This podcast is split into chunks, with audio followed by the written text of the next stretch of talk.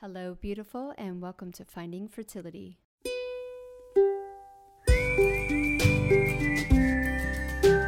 I'm your host, Monica Cox from finding fertility dot co, and I created this podcast to help get you to start thinking outside of the box and realize that your infertility might have nothing to do with your lady bits. Rooted in functional medicine and personal experience, Finding Fertility is all about looking at the whole body and finding the root cause of your infertility. Finding Fertility does not diagnose, prescribe, or treat any issues of infertility, but what we do is take a holistic approach and improve your diet and your lifestyle to get you steps closer to creating your dream family. Just by being here with me, listening to this podcast, you're already going down the right path to making your dreams come true.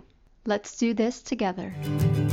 Happy Friday, all. Welcome back to another episode of Finding Fertility. I'm your host, Monica Cox, and I'm super excited and honored to have Doctor Deborah Fryer on. So welcome to the podcast.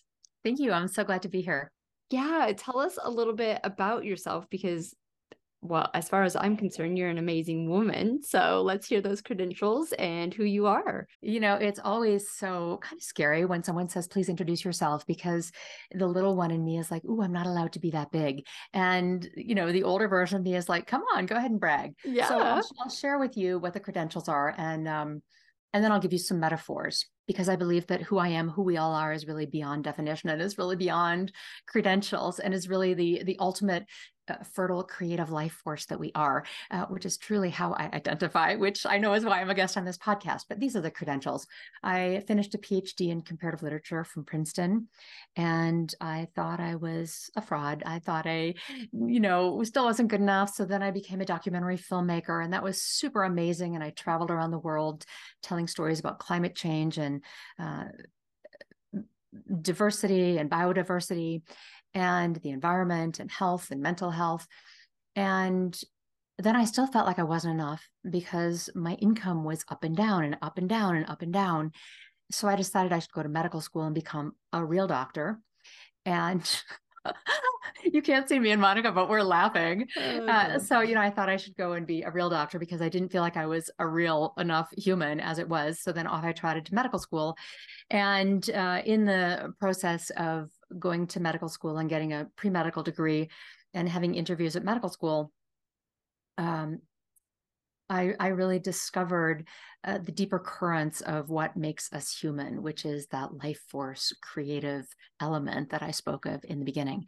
And I ended up not going to medical school and starting my own business, which is a uh, mindset, creative, catalyst, spiritual business coaching business. And I'm often invited to speak and write about these topics, about how do we be multidimensional creators of the lives that we want to live. Yeah, it's amazing. Um, and I think it just sends us right into, you know, a perfect topic to start discussing about that imposter syndrome and that worthiness and that not having a, enough self-love to look at just the human that we are and go, I'm good enough. I'm good enough just who I am. And yet here we are, because I know a lot of people listening are super type A, always on the go, always trying to prove their worthiness. Um, and the fact of the matter is, is part of some of the issues that we are encountering is that we don't feel worthy enough, and especially not worthy enough to be a mother. Totally. This reminds me of a dream that I had when I was in my very early thirties. And I was working for an environmental filmmaker at P B S, and I was thirty or thirty-one. And the very first day I went to work with her, she sat me down in her office, or I sat down in her office, and she said, if you are going to have children, you better do it now. And I was like, what? Like, this is my first day of work with you. And she was like, I'm just telling you, if you want to have children, you better do it now. You don't have all the time in the world. You just turned thirty or thirty-one, whatever it was. And I'm telling you that it's going to go like that, and you better do it.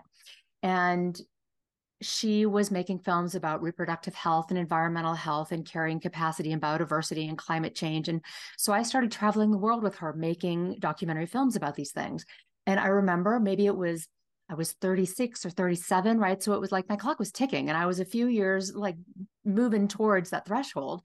And I had this dream. I was with her in, I don't know, Israel or, or Tucson or Italy. I don't remember. I was in a hotel somewhere in the world, and I don't remember because I was that type A that was go, go, go, go, go, go, go. And I woke up from this dream. I, I was in the middle of this dream. And in the dream, I was running down a concourse in the airport, and I was trying to get to concourse B. Now, that's no accident, B E, but in my dream, it was the letter B. I was trying to get to concourse B. And on the way to concourse B, there was this exhibit, and the exhibit was an orchid exhibit. And I was like, oh, I have to go smell the orchids. I have to see all the orchids. And so I went into this orchid exhibit, and there was, it was just this intoxicatingly beautiful and, and succulent and fragrant. It was like Dorothy and the Wizard of Oz, where I just went into this trance in the orchid exhibit. And then I hear them calling, your flight is boarding. And I took off and I ran down the concourse, and I just woke up in this sweat of, oh my God, I missed my flight. Oh my God, I missed my flight. And I sat there in bed realizing, shit, this is a dream about, am I going to go down the career path or kids? It was literally about like, am I going to have this or kids? And I was in this or kids exhibit. And it was just a real like, oh, and I can still feel right now as I'm sharing this, just like this bonk on my heart, just this weight of, I have to make a choice. Do you think it was an actual, you had to make that choice, this or that? You couldn't have both. I felt like I couldn't have both. And the reason I felt like I couldn't have both is because when I was thirty-eight, I was single. I was not in a relationship. And as a documentary filmmaker, my income was up and down. It would be up when I was on a project, and it would be down when I was not on a project, and I'd be in the unemployment office. I'd be crushing cans, you know, I'd be collecting cans and crushing cans and getting nickel a can in order to pay my rent. Like I was really down to the wire, and I didn't see how I could bring a child into the world without having money and without having a partner to support me. And I was raised by a single mom. So I knew, I know firsthand, what does it feel like to be raised by a single partner without a lot of money? And there was a lot of love in my house and not a lot of money. And so I made this unconscious separation of I can have one, but not the other. And so I ran down the path towards the plane, and I left the orchids behind. Mm-hmm. Yeah. It's like such a, a powerful dream. It's kind of left me left me speechless, which is very uncommon. Um, now the work that you do and the consciousness that you have about that relationship with money, what would be if someone came to you and said, okay, I need to make a choice between having a, a child and having the money, having the security? Where would you lead them in that healing path? Or is that a really big question? It's an awesome question. You know, there were so many stones in the river along my path. And I kept thinking, I have time, I have time, I have time.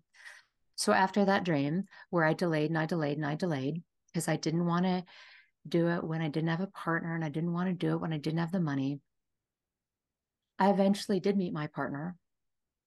Um, but before I met my partner, I remember I was working on another documentary film, and the title of the film was Torn.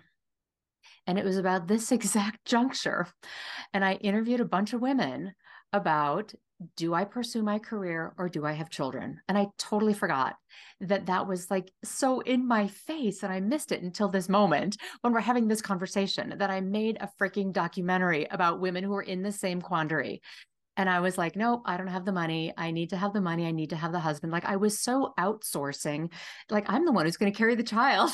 I'm the one who's the creative life force. And I didn't see myself as capable, right? I didn't see myself as, as worthy or capable or loving enough to bring another human into the world by myself. And millions of women do it alone all the time.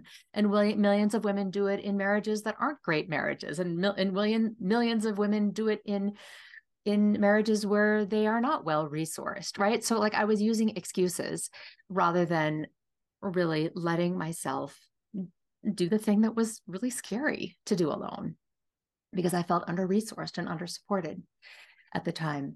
So I, I did make that documentary about this movie, Torn, and um, my two best friends. So one of them was my best friend uh, from childhood, and the other was my best friend from graduate school.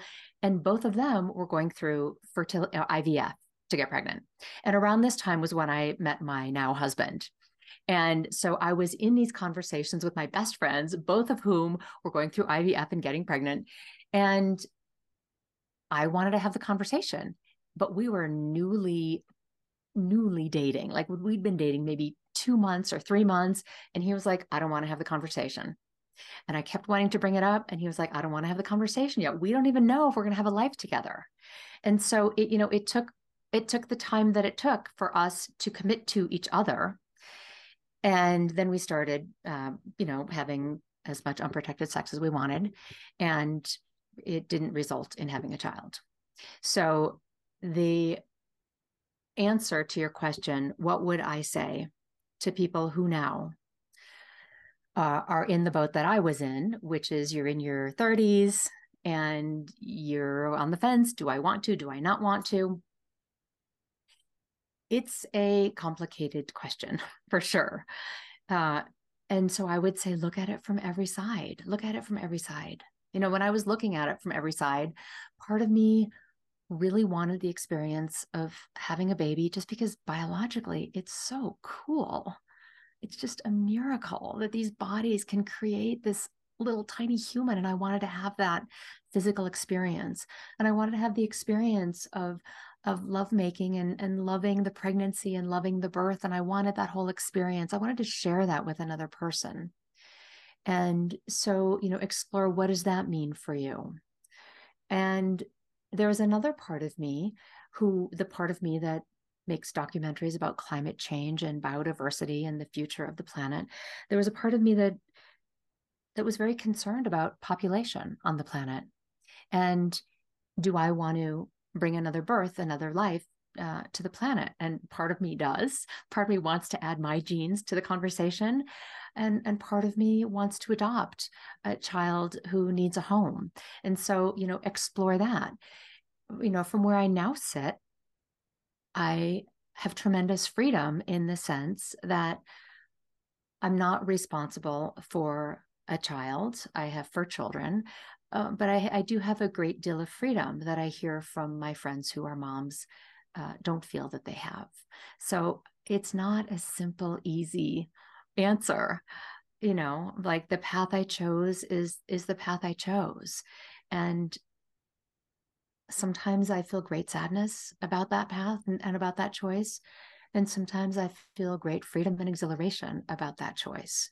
And regret doesn't undo the choice. So I try not to indulge in regret. And yet there are moments where I just feel I missed out on something that I would have loved to have experienced. Yeah. Yeah. I mean, thank you for sh- being so vulnerable and sharing that with us. Um, you know, kind of going back to the whole money thing, because I don't think people realize that they're um, money mindset, right? Let's just put it that way, actually holds them back from a lot of things, which one could be experiencing motherhood because you didn't feel safe because you didn't have the money. You know, what I see and I, what I've asked my community is like, why haven't you joined my course? Why haven't you, you know, bought the information? Why haven't you, you know, why aren't you doing the one-to-one? And the biggest concern is money. They mm-hmm. don't feel like they have the money. Mm-hmm. And from my experience and what I've learned, it's just another form of lack, right? Mm-hmm. You're in that state of lack.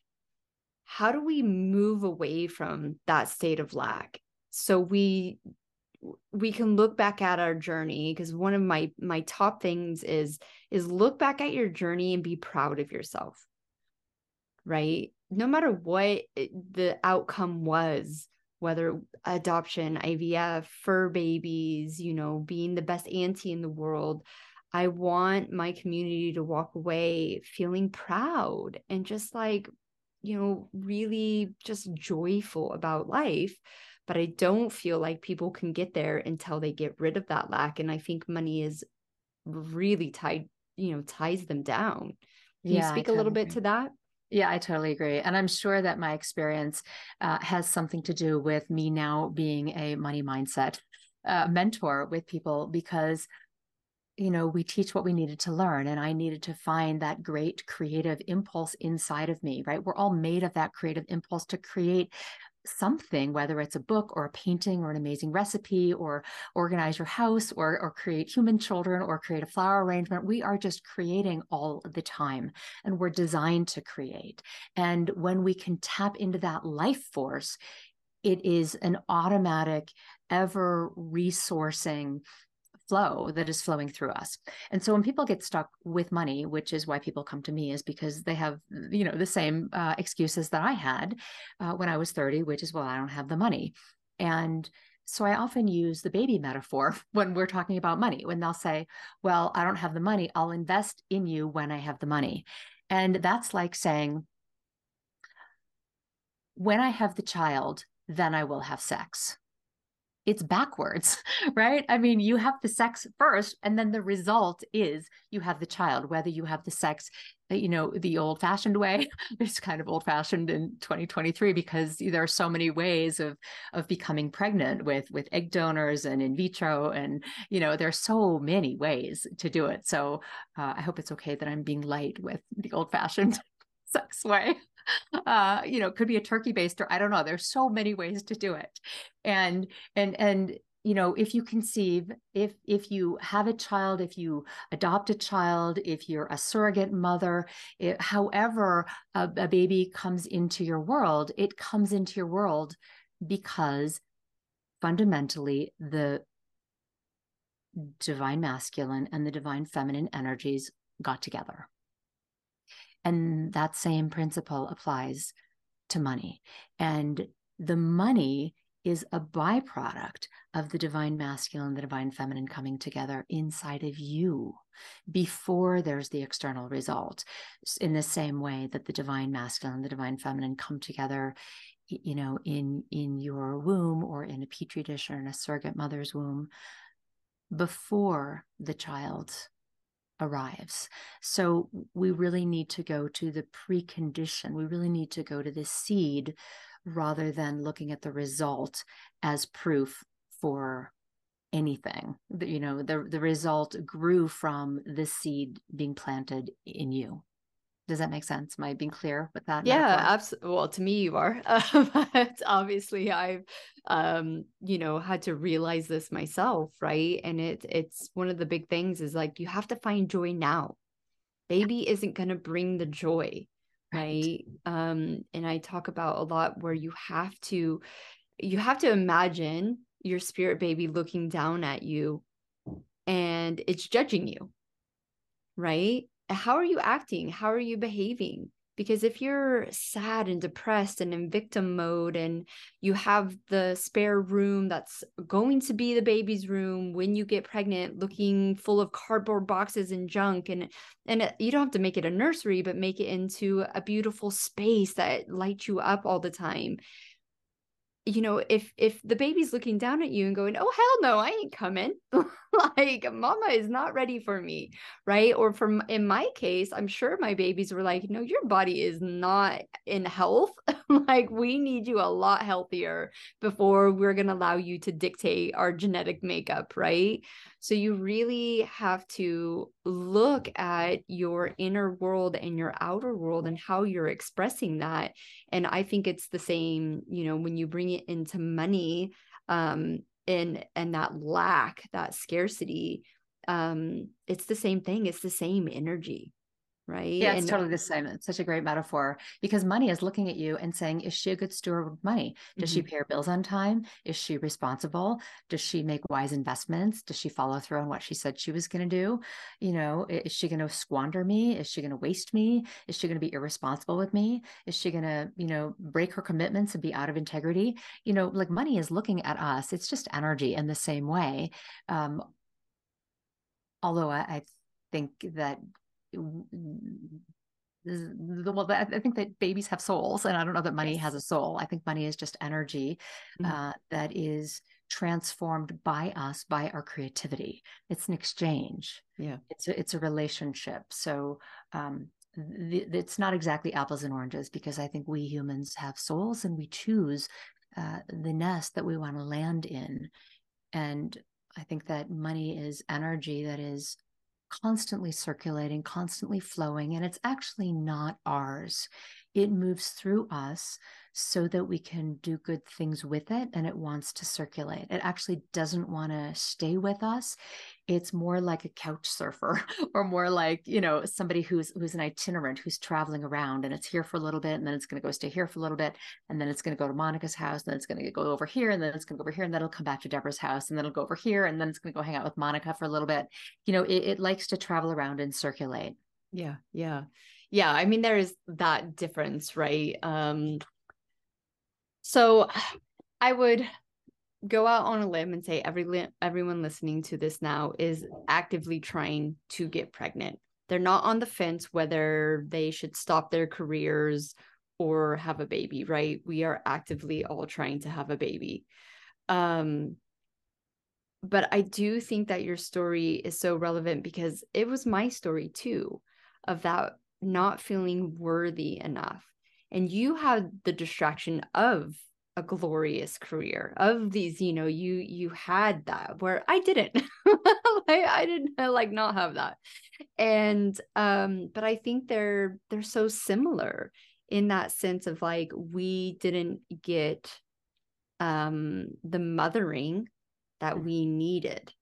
And even though we can both agree that we had beautiful mothers, they did, you know, the best that they could do for us, but they probably didn't have the mothers they needed either, right? So we're now talking about generational issues.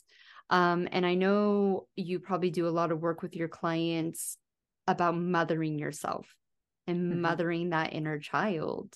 Mm-hmm. Um, how important do you think that is to the whole healing process, mentally, emotionally, and physically?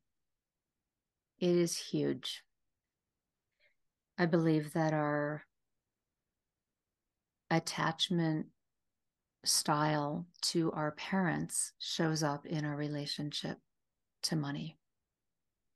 And at the soul level, I believe that we came in knowing the nest we were landing in, and we picked our parents, we picked our siblings, we picked the conditions that were challenging, because those challenges were the exact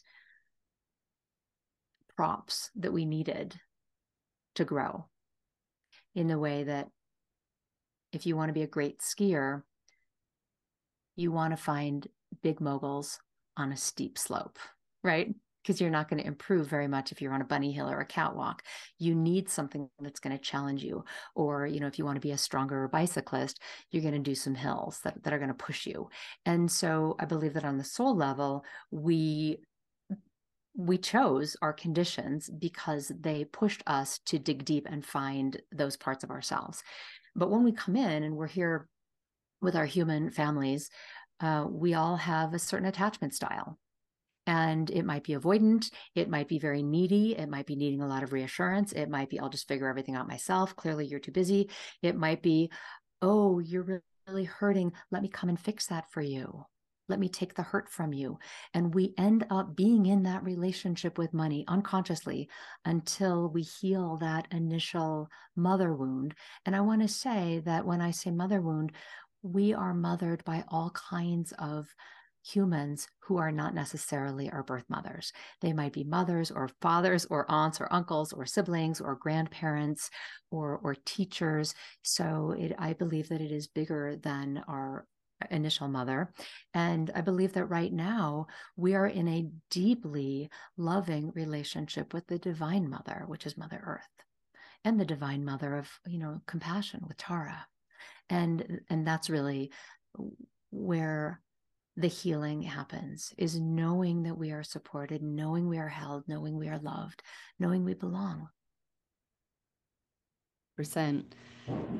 Um, I know from my experience, if I would have heard that a few years ago, it would have made me feel really uncomfortable. Mm, why that? Uh, just because I had the attachment, or, you know, the, uh, the style of like, I'll do it on my own. Mm-hmm. Right. Like, I don't need anyone. I don't, I don't need to be mother. I couldn't even sit in like the, um, fetus position on my mm-hmm. side for years. Like when I first started doing yoga, and then like, you, you know, you go into like, uh, Shavasana. And then when you come out, most of the time they guide you to your right side, you take yeah. a crouch position, and then you come up. Like, I could not do that position. And it wasn't really until I started working, you know, with those inner wombs. And like you say, not just with my mother, but just being that little girl and not getting the things that I needed emotionally um, from the people around me through throughout the years, right? Because it almost compounds on each other. Like, you didn't get it with, between naught and five, and then all of a sudden between five and ten, shit, more shit happens, and then ten to, you know, like fifteen, then your boyfriends start doing it because you didn't have it, you know, like, it's just like, uh, like this spiral circle. Um, but I, I definitely Um, do realize now, during my fertility journey, it was, there was a lot of blockages that I um, was putting up, and it wasn't causing my fertility, but it was definitely contributing to my fertility issues, that I, I didn't think I was good enough, because I didn't actually know what it looked like or what it felt like. So I think a lot of times my body was just manifesting some of the issues um, in a physical way, to be like, okay, well, we don't really want this, because subconsciously you don't, you don't think you're worthy of it. Right. It would totally disagree with your identity of yourself. Mm-hmm. And that's why we keep repeating certain patterns. And, you know, it's easy to look outside of ourselves and see the same pattern happening over and over, and to say, oh, well, first I didn't get it from my mom between zero and five. And then I didn't get it again between five and ten. And then there was this boyfriend, and I didn't get it. And I kept not getting it because they kept not giving it to me. But if they were to give it to you, you probably would not have been able to receive it. Or maybe they were giving it to you, but you were completely oblivious to it because it didn't agree with your identity. Yeah. Right. Like in my case, my identity was not of somebody who could be a single mother thriving. Like, I just didn't have a model for that, even though my own mom did totally fine. Right. But, but I had in my model, in my mind, oh, it was really hard, and it's really struggling, and we never have enough. And, and I, and I didn't, I didn't want to repeat that. I didn't know how to get around that at the time. I didn't know how to do differently. I just knew I didn't want to repeat the same thing. And those are the looping patterns that keep us stuck in the physical world, right? So when I say to people, like, if you find yourself not being able to do the physical actions that you need to do to improve your fertility situation, it's actually your subconscious driving. And you got to get down to that root cause, because it's either going to be an uphill struggle that's going to be way too long, in the sense, like, I'm not a huge believer in like your age completely dictating your fertility, but there's truth in the matter that, you know, biologically women will have a certain cutoff date, and it's all different for loads of women. So it's kind of, when I get the older clients in, it's really hard sometimes to have these conversations, because I'm like, fuck, I wish you would have come to me even just two years ago. Because there does come to a point where that I, I guess it's not the best phrase, but I call it, you, you just fall off the fertility cliff, and I can't get you up there again. Right. There's sometimes when you're slowly coming down, and I can grab your hand and reach you back up, but sometimes it's just like, and that's, as we probably both agree, it's that subconscious mind that just puts you in that loop and won't let you out until, um I don't know. I don't know what the trick is. I don't know why some people find it earlier in life. Some people don't ever find it. You know, I don't want to say um, until you're ready, you know, that, that saying, but um, yeah, I, I haven't un- unearthed. Maybe I'll never know why that is for some people. I wish that I had, uh, I wish I had known what I now know. Because, you know, at the time where I wanted to get pregnant, but didn't have resources, I probably would have at that time, if had I known about someone like you, I would have said, well, I don't have the money, right? I don't have the money for the child. I don't have the money for the acupuncture. I don't have the money for the herbs. I don't have the money for the N L P or, you know, any of these mind-body tools. Like, it just would not have been in my awareness, because my identity was, I don't have, right? I just didn't see myself as resourced. And so if you're listening to this and you, and you're trying to have a child, work with Monica, do what she says. You have beautiful babies. I mean, there, there's really truth to the, the energetics of our subconscious is always listening. It's listening twenty-four seven. And when we say something to it, like, I can't get pregnant, it will take that as gospel, and it will not let you get pregnant, because you keep saying, I can't get pregnant. I can't get pregnant. Okay. Well, then your subconscious is saying, she says that, that you can't do that. So don't do that. Like, it literally does not know the difference between reality and imagination. So be yeah. super conscious of, of your language, and yeah. do whatever you can do to support the inner environment that is uh, supportive and nurturing and inviting to that baby out there that's looking for someone to be its mom. And, and I think it's like the times that we live in, right? You know, if I would have been going through this journey a decade before I did, I wouldn't have stumbled onto this information. I wouldn't have stumbled onto gut health. Like, gut health just was getting out there. It was just enough for me to grab onto and start doing my own investigation. So um, I do think we live in amazing times where, yes, a lot more people are um dealing with physical issues, especially around fertility, mental, emotional issues, you know, all that type of stuff. But we're living in a time where I feel people like me and you, we went through it, and now we're willing to, that's our service now. That's our service to this planet, to go, hey, you know, I really want to help you get to the place you want to go, and a lot sooner than I got there myself. Mm-hmm. For sure. Yeah. Yeah. And there are a bunch of environmental factors right now that were not factors, or at least we didn't know about it, you know, twenty years ago. I remember I made Absolutely. another documentary film that was about water, and it was about um, all of the hormones and chemicals that are in water. And, you know, there is birth control in every in every water drop in the United States. There is uh, Ambien, and there is uh, Lipitor, a, a blood uh, pressure lowering drug. And like, there are seven different drugs that are in our water supply. And we now know that, you know, fertility is being affected by environmental conditions. So it's both the inner environment and the outer environment that, uh, and, and the, the gut brain health. There's so much information out there now, not just about the pregnancy, but about the health of the baby and breastfeeding and the microbiome. So it's just like, what an amazing time to get pregnant. Yeah. Yeah. A, a scary and amazing time, but yeah, it's finding that information and having it, and just, you know, kind of, you know, I feel honored, um, you know, speaking with people like you who, you know, we've been through the trenches, you know, and um, you have the knowledge that is going to literally shift um, all the environmental problems, you know, on planet Earth and within humanity. Because I do think we're at a time too where people are willing to listen. They're done with the B S. They're done.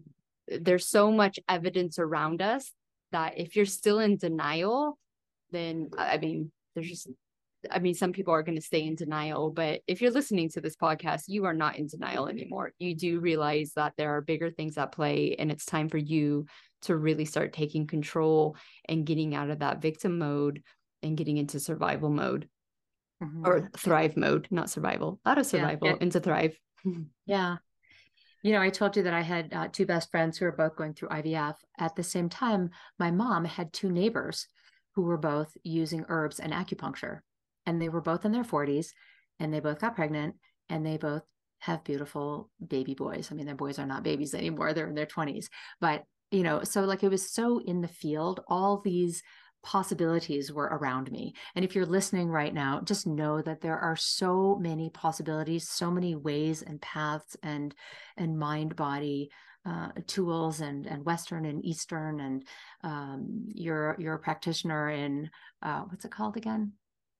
Oh, I'm a functional diagnostic nutrition practitioner. No, what's yeah. the, it's not E F T.